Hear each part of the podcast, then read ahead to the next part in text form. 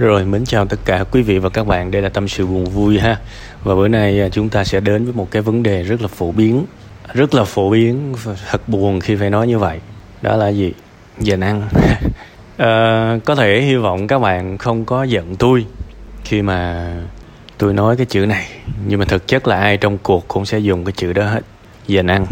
Và cái này là cái bi kịch của rất nhiều gia đình nếu các bạn quen với lại những người làm ở bên ngành luật á, thì các bạn sẽ cảm thấy không có ngạc nhiên khi mà một cái số lượng rất là lớn những cái cuộc kiện tụng đánh nhau tại tòa án thì nó liên quan tới chia chác đất đai tài sản.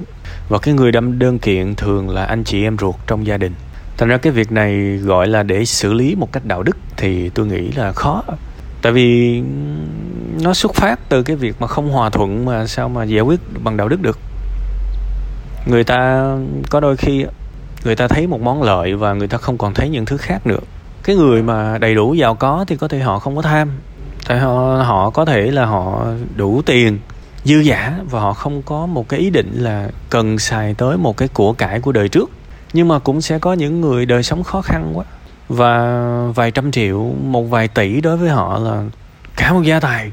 Và bây giờ trong nhà có một cái gia tài đó thì lụm thối. Đây là cái câu chuyện chúng ta bị hấp dẫn bởi vật chất. Và không có khuyên được, không có khuyên được, không có cách nào êm đẹp cả. Thì thường tôi thấy những cái gia đình nó hay xử lý là bằng cách là rõ ràng. Thì ok, sớm muộn gì cũng chia cho con cái thì tôi thấy thường là họ sẽ chia chia đầy đủ. Giấy tờ rõ ràng, xác nhận cho bao nhiêu là bấy nhiêu thôi. Muốn bán, muốn làm gì làm. Và bán hết thì thôi. Đấy và tốt hơn hết là nên tham vấn luật sư. Nói rõ yêu cầu là bây giờ gia đình tôi có cái việc như vậy và tôi cần một cái sự chắc chắn là quyền lợi chủ sở hữu của đất đai. Một khi đã chia rồi, thì đứa nào phần đó, giấy tờ chắc chắn trăm phần trăm để sau này cái người anh đó không còn quậy được nữa. Ảnh lấy cái phần của ảnh, rồi ảnh xài cho ảnh. Rồi thôi, những cái phần sau này của mấy đứa em, của cha mẹ thì giữ nguyên tức là phần nào chia phần đó rõ ràng và tuyên bố đầy đủ luôn là ok, bây giờ tao chia bao nhiêu đây? Duy nhất một lần. Đấy, và ai biết phần mình. Không có cái chuyện mà đứa này lấn qua đứa kia, lấn cấn nữa, kiểu vậy. Đấy, thì tôi nghĩ là câu chuyện bây giờ cần phải nguyên tắc, chứ mà khuyên giải sau khuyên giải được bạn? Tôi nói rồi, đụng tới những cái khía cạnh vật chất, thì cái người thiếu tiền nó luôn luôn tham lam hơn cái người có tiền. Tôi nói thật đương nhiên, các bạn sẽ cảm thấy là có những cái người rất là giàu có mà vẫn tham lam, vẫn vơ vét. Nhưng mà các bạn phải nhớ điều này. Chúng ta nói số đông đi. Toàn diện cuộc sống, xã hội. Thì các bạn thấy là cái sự tham lam của cái người mà đầy đủ rồi á, nó có chứ không phải không. Nhưng mà nó vừa phải, nó ít. Và đôi khi người ta cũng đánh, người ta cũng đánh giá, đánh đổi chứ. Tôi tham lam cái này. Để tôi được cái gì, tôi mất cái gì? Đấy, cái người mà họ đầy đủ họ sung túc, họ sẽ có đặt câu hỏi đó. Còn cái người mà thiếu thốn thì tham lam thì họ như con thiêu thân thôi. Họ sẽ làm đủ mọi cách để họ đạt được cái điều đó mà không có một cái gì cả. Không có một cái cân nhắc nào đâu. Nên tôi nghĩ là ở đây nếu mà mình hy vọng có một giải pháp mang tính đạo đức thì đó là một cái lý tưởng của cuộc sống này. Nhưng mà đôi khi cuộc đời này nó tương đối chứ nó không được lý tưởng nên chúng ta buộc phải sử dụng nguyên tắc thôi. Thì thôi, coi như một điều công bằng. Cha mẹ sau này cũng phải để lại của cải cho con cái thì thôi, mình cứ thay đổi tư duy đi. Chia sớm chia muộn thôi, đúng không? Chia sớm chia muộn thôi. Và một khi cho thì thôi, nó muốn làm gì làm. Đấy, thì tôi nghĩ là thôi, cuộc đời này đôi khi, cái cái cái sự việc đó là đau khổ, thật đau khổ. Nhưng mà thôi, bây giờ mình không thay đổi được người ta thì mình thay đổi mình thôi. Mình thay đổi mình thôi.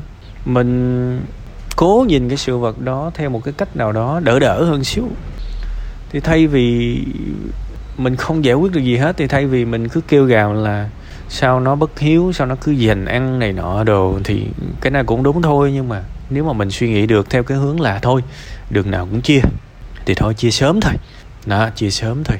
Và đặc biệt là ờ, một khi chia có nghĩa là cho, và cho thì nó muốn làm gì làm. Đấy, có toàn quyền. Đó, thì mình suy nghĩ như vậy thì nó sẽ bớt buồn hơn nhưng mà cái có một cái vấn đề quan trọng là nhớ là chia là chia lần cuối cùng chia lần cuối cùng. À, không có lăng tăng gì về sau. Thì cái này cần phải tham vấn luật sư nhớ nha.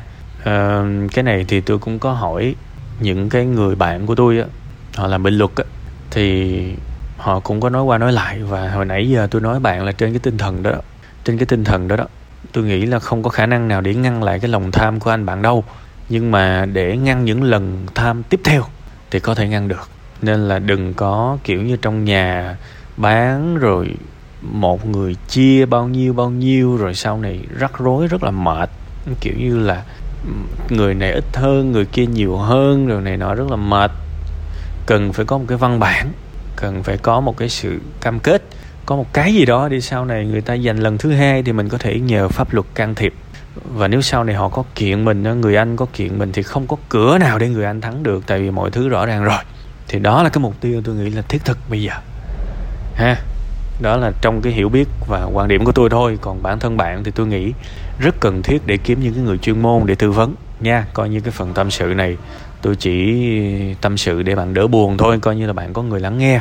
Còn ra quyết định là nói theo cái kiểu của bạn thì tôi biết bạn cũng không còn nhỏ nữa đúng không? Cũng tương đối lớn rồi, nên thành ra là mỗi người ra một cái quyết định cũng phải dựa trên cái ngẫm nghĩ của mình, chứ không phải là nghe một ông nào đó là quơ là quắc trên mạng là tôi làm theo trăm phần trăm thì điều đó cũng không nên. Ha, chúc bạn sẽ sớm vượt qua được cái thử thách này và sau đó thì gia đình sẽ luôn luôn bình yên.